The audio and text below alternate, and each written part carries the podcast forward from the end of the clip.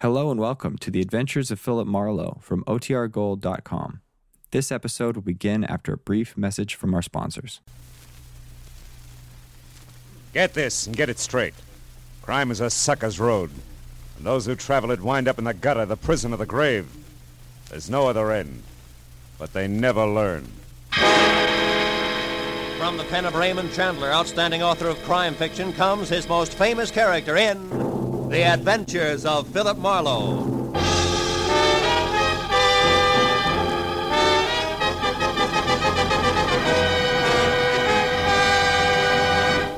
Now, with Gerald Mohr, starred as Philip Marlowe, we bring you tonight's exciting story The White Carnation.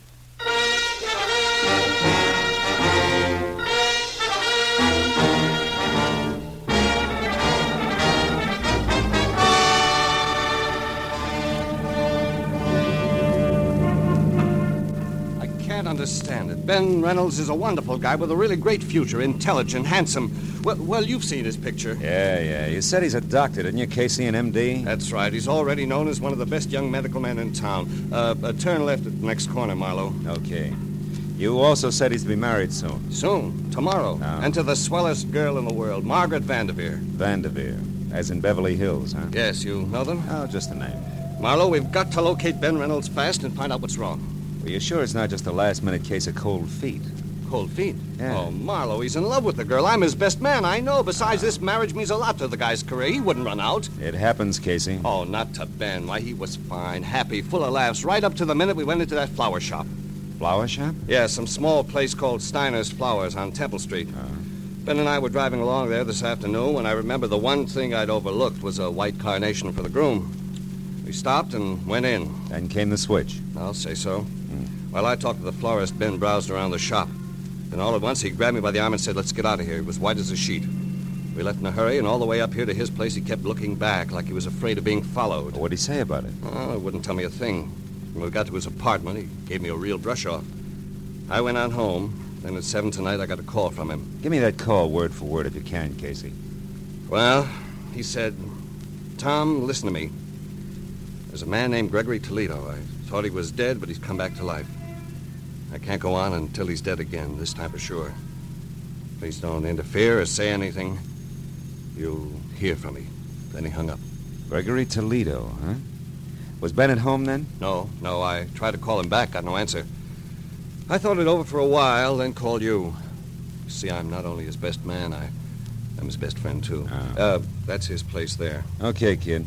I think you've done right so far, but brace yourself. For what? For something ugly. It says all the earmarks. You might wind up needing lilies, not white carnations. Let's go. The apartment was ground floor, rear, and dark. Inside, from walnut paneling to the sweet, nutty smell of good pipe tobacco, Dr. Ben Reynolds' place was neat, clean, and cozy until we got to the kitchen. There, the air was thick with a strong disinfectant. The doctor's kit was open on the sink. Beside it was a heap of blood-soaked gauze topped by a pair of forceps. And still clamped in the chromium jaws was what looked like a 38 slug. He must have performed this just before he left. Yeah, possibly on himself. This bottle of 100 proof bourbon here is the anesthetic he used. Hey, Marlowe, Hmm? the cigarette case here. I've never seen that here before. Marlowe, look. What? The name on this thing. Toledo. Yeah, as in Gregory Toledo. He was here, Marlowe. Yeah, but now two plus two doesn't quite make four. Look, you say Ben told you on the phone that he couldn't go on until Gregory Toledo was dead. And yet apparently. Apparently, Ben pulled a bullet out of that Toledo guy right here in this kitchen. Is that what you're thinking? Yeah, that's what I'm thinking. Let's check the other rooms again, huh? See if we can get a lead on where he went. Right. I'll look in the bedroom. All right. I'll start on the desk. See if his clothes are still there, will you? Everything seems okay in here. Good. Oh. Say, uh, Casey, did Ben like Armenian or Hungarian food a lot? No, not that I know of. Why? Well, because his phone book is open to restaurants, and every one of that kind is checked off. Even the gypsy tea rooms. Well, that's funny. You never went to those places. What's it mean? Nothing, maybe. Let's see, got through them as far as uh, Sarkessian's Gypsy Cellar, 3rd Street. Ring any bell? Not a one. Hmm. What are we going to do, Marlowe? You're going to go home and get some rest. Well, we've got to find him. That's what you hired me for, isn't it? I'll call you when I've got something. Where are you going now? Steiner's flower shop. See what else he stocks beside white carnations. I'll call you, Casey. I unsnapped the front door lock, went out to my car, and drove down Temple Street almost to Alvarado. I still had a block to go when I saw the red spotlights on a pair of prowl cars parked up ahead. It was too close to be coincidence. The little store marked Steiner's Flowers was crawling with law. I pushed through the whispering circle of morbidly curious, keeping a respectful distance outside, and went up to the door. There, Detective Lieutenant Matthews spotted me and motioned me in. Hey, Marlowe. What brings you here? Business. Stop for a bachelor button. Uh huh. Well, you're a bit late. The joint's closed. Proprietor's been murdered or so, I think. You think? Can't you tell? All right, let's put it this way. He's dead under suspicious circumstances. Ah, that's one way of putting it. You know, there's not a mark on him? Nothing. Here, take a look. The back room. All right. There you are. That's him. One Harlan Steiner. There was a gun beside him on the floor, been fired once, very recently. What caliber, Matthews? Oh, 38. And no bullet holes in here, so he might have scored. Hey, why? Just curious. Uh-huh. Now, wait a minute. What's this? Motive, maybe. List of currency denominations and amounts sent over from his bank and dated today adds up to $40,000. Hey. That guy had 40,000 bucks cash delivered here? That's right. I didn't realize a small flower business could be that good even on a big day. Oh, at your age, it can't. And there's no sign of that cash around now. Well, maybe he was robbed, huh? Mm-hmm. By a handsome, well-dressed guy was seen running out of here earlier tonight. Mm. Steiner probably died of heart failure from the excitement, so that's that. But why did he have so much dough brought in here in the first place? And how did this get here in the back room? What? This. Oh, cigarette with lipstick. Yeah. well, Matthews, even florists are human, you know. So are cops. I've heard. Yeah. Now give me a straight answer, Phil, huh? Of all the places in town, how come you show up here, this dumpy, out-of-the-way flower shop? I was driving by on my way home, saw your car, so I stopped. Easy Hey. as that. Could have done that well all by myself. Mooney. Yeah? You can have it now. Tell them at the morgue I want a fast job. We've seen all we can here. All except that at the front door, Matthews. Get a load of it. Maybe she's your lipstick. Steiner here now? Are you a friend of Steiner's, miss? Like, not exactly, sir. Sometimes buy flowers from him. I see. Were you in here earlier today? No, I haven't been here for several days. What's wrong? Mm, You'll find out soon enough, miss. Better move along now. Go on. Yeah, yeah, okay. No, she's too dark. Your lipstick's off a blonde. Yes, I know. Well, I guess I'll shove off, too. Take it easy, Lieutenant. Sure, boy. Hey, Phil. What? Look, uh, if you should happen to stumble over 40 grand on your way home, get in touch, will you? Don't I always? Good night, Matthews.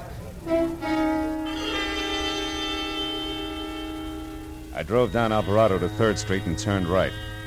In a few minutes, I was parked in front of a gaudy doorway at the foot of a half a dozen steps dimly lit by a rusty hanging lantern under a sign. Said Sarkessian's Gypsy Cellar. Armenian dishes are specialty, Alex Sarkessian, proprietor. Inside, the place was a stone floor, imitation oak booths, all empty. The five feet high that hustled toward me out of a dark corner was Sarkessian himself. The welcome smile dribbled off his face like spilled beer when I said all I wanted was some information. Why you come here for it, huh? What kind of information do you want? On some people, Mr. Sarkessian. Do you know a man named Gregory Toledo? No. Uh, well, how about uh, Reynolds, Ben Reynolds? No. Okay. Try, uh. Never mind, that girl on the billboard there. Who's she? Madame Vadena, just like it says, she's on the billboard. What's her real name? Ruby Vadena. She works here. works. If somebody wants to call looking at tea leaves in a cup, work. But the customer expects it. The customer is always right.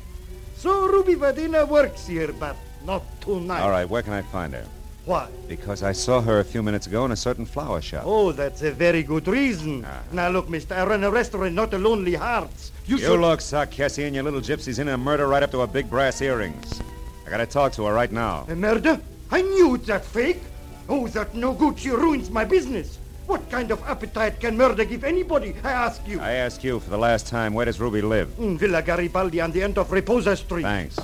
When you find her, tell Sarkassian says she's fired. She don't come in my place again, you hear? She's washed out.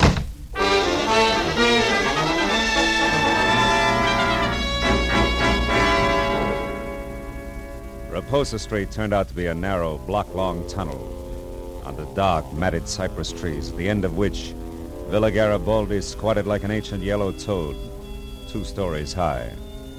I'd gone far enough in my headlights to pick up the clutter on the stairs when Ruby herself stepped out from the trees and headed for the front door. She had enough head start that she was upstairs and at the door before I caught her. Leave me alone. I haven't done anything, Copper. Leave me be. I'm no cop, Ruby. Oh, no. Lisa and I saw you at the flower shop. You're not kidding anybody. Is this your door here? Maybe, but you can't get in there without a warrant, Copper. So keep it out here and keep it short. What do you want? Who is Gregory Toledo? I don't know. All right, let's try an easier one. What was that florist Harlan Steiner to you? If you're not a cop, what do you care? I'm a private detective, honey, and I care plenty. You know what happened to him, don't you? I think he's dead, if that's what you mean. Hmm. He was just a friend, that's all. Oh, no, no. You're not the type for just friends, Doc. I.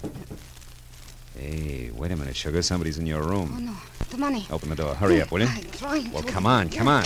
There. Ah, Get out of my way. Reynolds! Ben, stop! Stay back, you! For an instant, I'd seen Ben Reynolds, his face twisted in fear, a package wrapped in green oil paper clenched in one hand.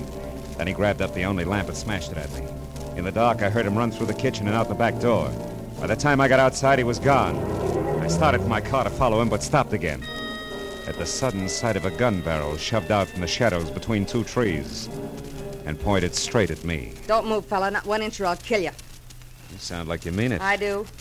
You're not going any farther, fella. Don't try. And whoever you are, forget about the green package. You'll live longer. Yeah, I'll take your word for it.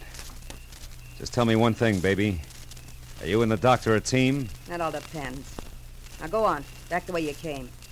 I've got an appointment with the doc, and I wouldn't want to keep him waiting. Start walking.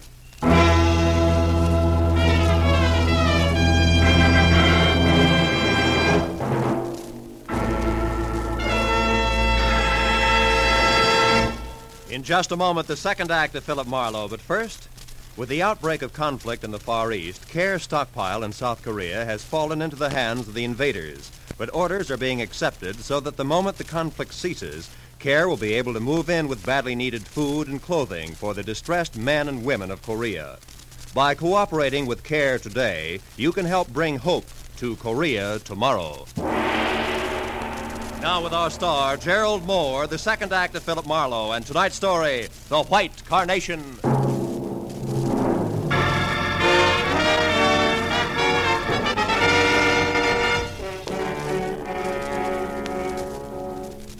When the lady in the dark left for her appointment with the doctor, I knew that my next move should be a tight huddle with the good gray heads of homicide. But I also knew that first there was the matter of Ruby Vadena. I could tell by the way she was coming for me.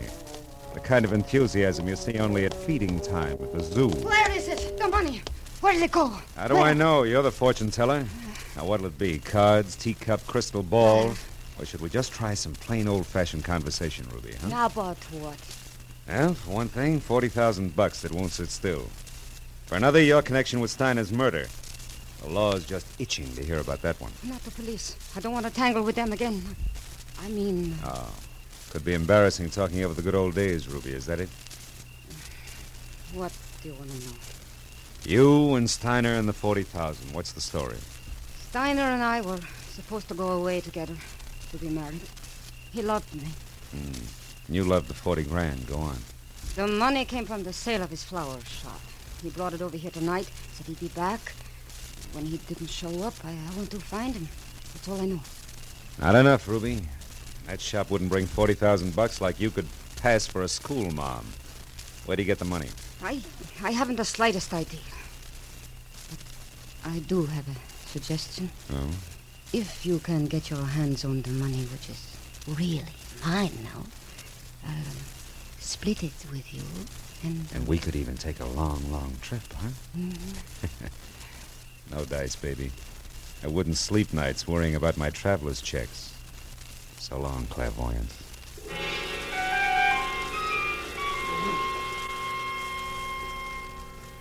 When I left the piano shawled beauty with a dollar sign heart, I stopped at a Mobil gas station, and while they filled my tank, I made a call back to the flower shop. Learned that Detective Lieutenant Matthews had gone down to the morgue. But 20 minutes later, when I was there, I was still a step behind. because Matthews had since gone on to headquarters. However, I was also a step ahead. They had just learned why Steiner had died. Connor, the attendant, was pleased as punch to tell me all about it. Hey, see, Marlowe? Right here, the back of the neck. That slap of the hypodermic needle. Holds no bigger than a mosquito bite. Real hard to find. Mm-hmm. And it was an injection that killed him, Connor, huh? Some kind of poison? Uh, we'll have it tagged in a couple of hours. Want me to let you know what it is? No, no, never mind. I'll be in touch with Lieutenant Matthews anyway. By the way, Connor, mind if I use your phone? Why should I? They don't send me the bill. Over on the wall there. Thanks. But, uh, Marlowe, Huh? no long distance, huh? Oh, no, no. Downtown, Connor. Not another inch. That case, help yourself. Mm-hmm. You know, Marlowe, one night some news hawk got on the tube here and talked to his girl in Long Beach for 40 minutes. It was two weeks later we found out it was Long Beach, Long Island, not Long Beach, California. Yeah. Homicide, Lieutenant Matthews. Marlowe Matthews, I'm down at the morgue. Oh, what is it, Marlowe? Steiner, or are you still just a wayfaring stranger? No, it's Steiner. Look, Matthews, I found out a couple of things that might help. I figured you would. Who is it, Marlowe? Well, so far it could be a Dr. Reynolds, but there's more to it. There always is. Wait there, Phil. I'll be over. Okay, but one thing first, Matthews. Does the name Gregory Toledo is in Ohio mean anything to you? Offhand, no. Why? Where does it fit in? Yeah, well, I'm not sure. When I started, Dr. Reynolds was out to kill Toledo again. It uh, seems he's come back to life. Come back to what? Sounded like you I said. did, I did. Yeah. well, we'll talk about it when you get here. So long, Matthews. hey, uh, pardon me for butting in, Mr. Marlowe, but that's kind of funny. What you said, I mean. Why? It was the name you threw at Matthews, Toledo. You see, I. No, no, I couldn't count. Well, Oh, wait a minute, wait a minute, Connor. Huh? What's funny about the name Toledo? Come on, it can count plenty. Oh, it's just a coincidence, that's all. That can be enough. Let's have it. Okay, Marlowe. About six or seven years ago, we had a dead one in here named Toledo. Yeah. The front part I don't recall, but it wasn't that Gregory. Anyhow, the cops shot him full of holes for resisting arrest. What's the kind of funny part? Oh, not much, Marlowe. Only you just tied somebody named Toledo to this Steiner here who was killed with a hypo. And? And the Toledo bird I'm talking about was a dope peddler. Dope peddlers, Marlowe, are sometimes real handy with hypo needles. Nothing, huh? No. Not unless it fits tighter. Hey, look, Connor, you keep files here, don't you? Yeah. You could get me an address on the Toledo you're talking about, a first name, next of kin, so on, couldn't you? Sure I could. What's more, I'd be glad to, Marlowe. Why, if this meant something, it'd be... Yeah, well, let's get to the files, huh, Yeah, Connor? yeah, sure, Yeah, sure, this way. Morgue attendant cracks case. Gosh, I'll be... Uh, right over here. Hey, here we are. Tobias, Tulaco, Toledo. Toledo. Yeah, yeah, Toledo. Here it is, Marlowe. Let me see that. Uh, Toledo, John Edward, August 18th, 1943. Shot to death by police officers Celestes and Hogan Badge. Resisting arrest. Address 31 Juniper Place, Ocean City, California. Next of kin. Holy smoke. Gregory Toledo, a son. Connie, you're a genius. Oh. Now, do one more thing for me, will you please? Yeah, sure. When Lieutenant Matthews gets here, tell him I'm sorry to stand him up, but that if I'm real lucky, he won't be mad at all. Yeah, but Marlowe, this address at Ocean City, seven years old. I know, Connor. That's why I said real lucky. I'll see you.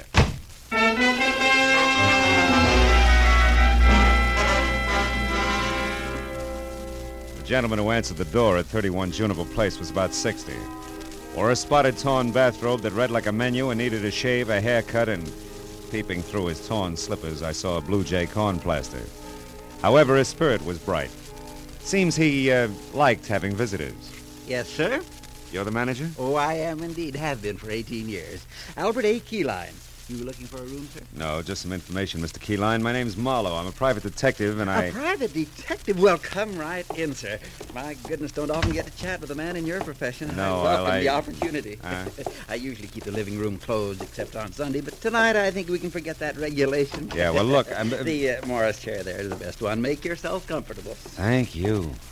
Mr. Keyline, did you know John Toledo? Toledo. I most certainly did. He mm. stayed here for five years. I'm unhappy to inform you. He was killed on my front lawn there in 1943. It was good riddance to. Oh. Oh, I see why you're here, Mr. Marlowe, but frankly, I expected the police, not a private detective. Well, why should you expect the police? Because not two hours ago, Emma Mallory, my neighbor, saw Greta Toledo over at the amusement pier. Greta Toledo. You mean Gregory Toledo, don't you? I don't think so. I would have said Gregory if I meant Gregory. Oh, I don't doubt that for a minute. Besides, that boy'd know better than to come back to Ocean City. It's done him enough harm. I, I said Greta Toledo, John Toledo's daughter, Gregory's twin. Twin. Wait a minute, Mr. Keyline, this is important. Greta and Gregory Toledo are twins and the children of John Toledo? That's right, sir. All three lived here for five years, like I said, and a more different brother and sister you never heard of. Well, different like what? Like heaven above and Careful. That other place below, that's what. The boy was fine. The girl a terror. At 13, she was tormenting Allagash, and at 18, when she left here, she was a brazen hussy. Both went their separate ways from here a week after John was buried. You haven't seen him since. No, except one night about a month later when the boy, Gregory, came here to visit me and asked for all the pictures I had of him and his father and sister. I used to be an amateur photographer, you know. I The got a medal one pictures, time at a pictures, uh, Mr. Keyline, why did he want them? Sentiment, I guess. He was kind of soft-hearted. I gave him the whole batch except one of Greta, and I only saved it because the lighting was so good. I've got it right here. I, I took it a couple of weeks before they got John. Look, look, see how the sunlight behind her head gives a soft feeling to the whole picture? Yeah, it's practically a halo. Yes, sir. Very professional. Uh, I'll just take that now, Mr. Marlowe. I might try and improve it someday. Yeah, the best of luck. Keyline, don't move your finger. Hmm? My finger? Well, why not? Uh, Mr. Marlowe, are you sure you feel all right? Frankly, no. But I hope to get better as I go along. Listen, Keyline, that neighbor of yours, that Emma, who said she saw Greta Toledo at the amusement pier, was it the big one off the foot of Surf Street? Oh, it sure was. Emma saw her go behind one of the concessions and take a flight of stairs down to the beach. Which flight of stairs? There's a half a dozen of them, Keyline. Think, will You you? don't have to. I know because Emma said it was the flight by the cotton candy concession. You know that fuzzy stuff. And he's near the merry-go-round. I'm sure of that because Emma mentioned the merry-go-round. She never leaves out any details, you know. Emma's a thorough.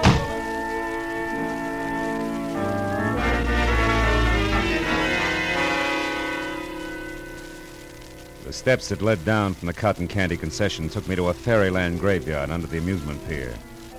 Dead carousel animals, horses, sea serpents, dragons that smiled, all broken and bent and piled any side up. Some rusted brown, some of the bilious green discolor of old brass. Then a lot of steel and stone dwarfs who must have belonged to some long ago winter wonderland, also broken and rusted. But beyond that, the people were real, both of them. One was Greta Toledo. She was the same lady in the dark who had stopped me outside of the gypsy's place. The other was the man I had started out to find. The man who was out to re-kill Gregory Toledo. Dr. Ben Reynolds. Wait a minute, Gregory. There's one thing we still have to talk about. Or should I call you Dr. Reynolds? All right, get to the point, Greta. I am. Why, I asked you to meet me here. It's a safe place to talk. What did it talk about? You were shot and I gave you medical attention. You demanded that I get $40,000 that was yours, and I did. You did, hero.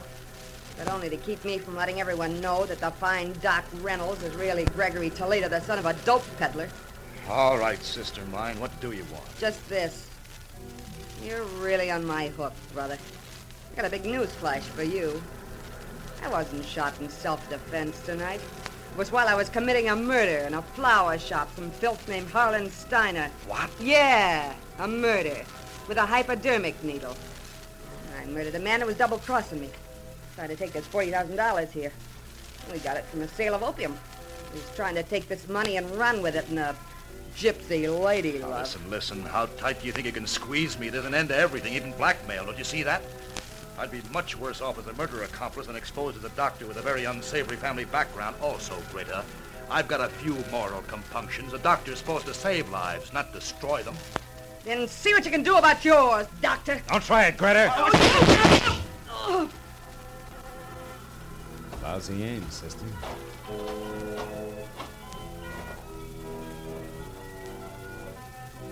She's dead. Yeah. And so is Gregory Toledo, finally. We better get to the police, Dr. Reynolds.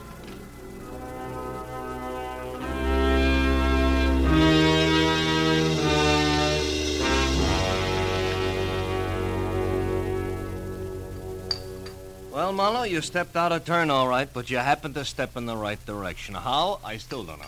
Yes, that picture Keyline showed you out in Ocean City, Mr. Marlowe. It was Greta, wasn't it? Yeah, it was. Ooh, this coffee's hot. Didn't mean a thing, though, Tom. I'd only seen Greta in the dark at the Gypsies. Yeah, then how did it help? Uh, more coffee here, please. Huh? Coffee. Oh, sure.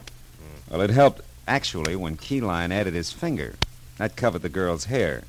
And when I could only see the face. It looked like a man, and you saw not Greta, but her twin brother, Gregory. Wait a minute. Who you knew as Dr. Reynolds from a picture you'd seen earlier? Good work, Marlowe. No, no. Good luck, Matthews. There was Connor in the morgue, a gabby woman named Emma Mallory, Keyline's hobby as a photographer, and, oh, lots of little things. Uh, pardon me, Lieutenant. I, I don't quite know how to say this, but what about the publicity, the newspapers, and what it'll do to, uh... Well, Dr. Reynolds being Gregory Toledo. Dr. Reynolds being who? Hey, miss, I'd like that coffee tonight. You know, I always did like you, Matthews. Good night, fellas.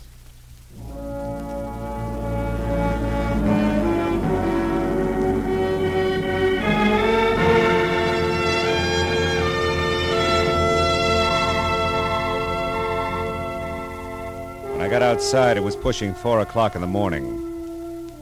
And I was tired of a long night that had been crowded with a lot of death and a lot of people. But I was also looking forward to a lot of life. Good life. For Dr. Ben Reynolds and his bride. So, thinking about them, I drove slowly through the quiet city streets until the black melting into gray in the corners of the sky said it was almost tomorrow. And then I went home, found a telegram. It was from the groom. Tom Casey and the bride to be joined me in saying that there's no doubt as to who the best man really is. Please do us the honor tomorrow at 5 o'clock sharp. Oh, that's nice. Now, all I need is one white carnation and, uh, eh, I wonder where that gypsy girl is.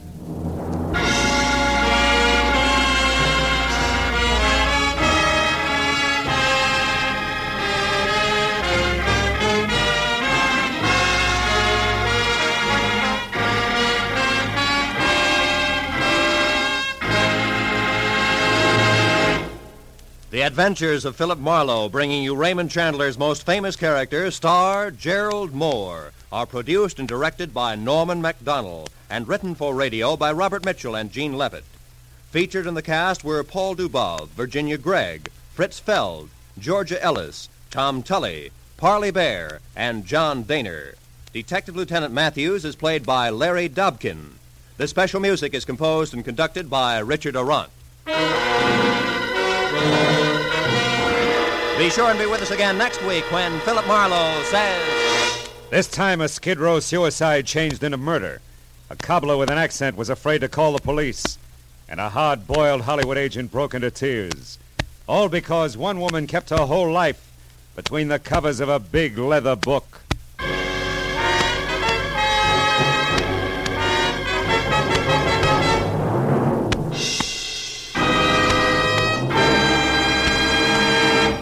There's a very charming, very amusing young couple to be found at CBS, the Stars address every Saturday evening. They're Liz and George Cooper, and Liz is played by the glamorous Hollywood comedian Lucille Ball. It's wonderfully hilarious. It's comedy at its best.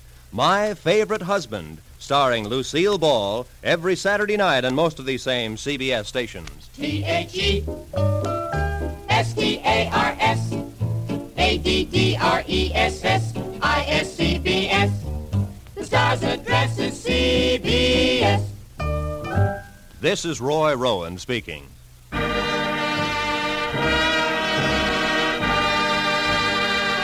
This is CBS, where you dance to the music of Vaughn Monroe, Saturday nights, the Columbia Broadcasting System.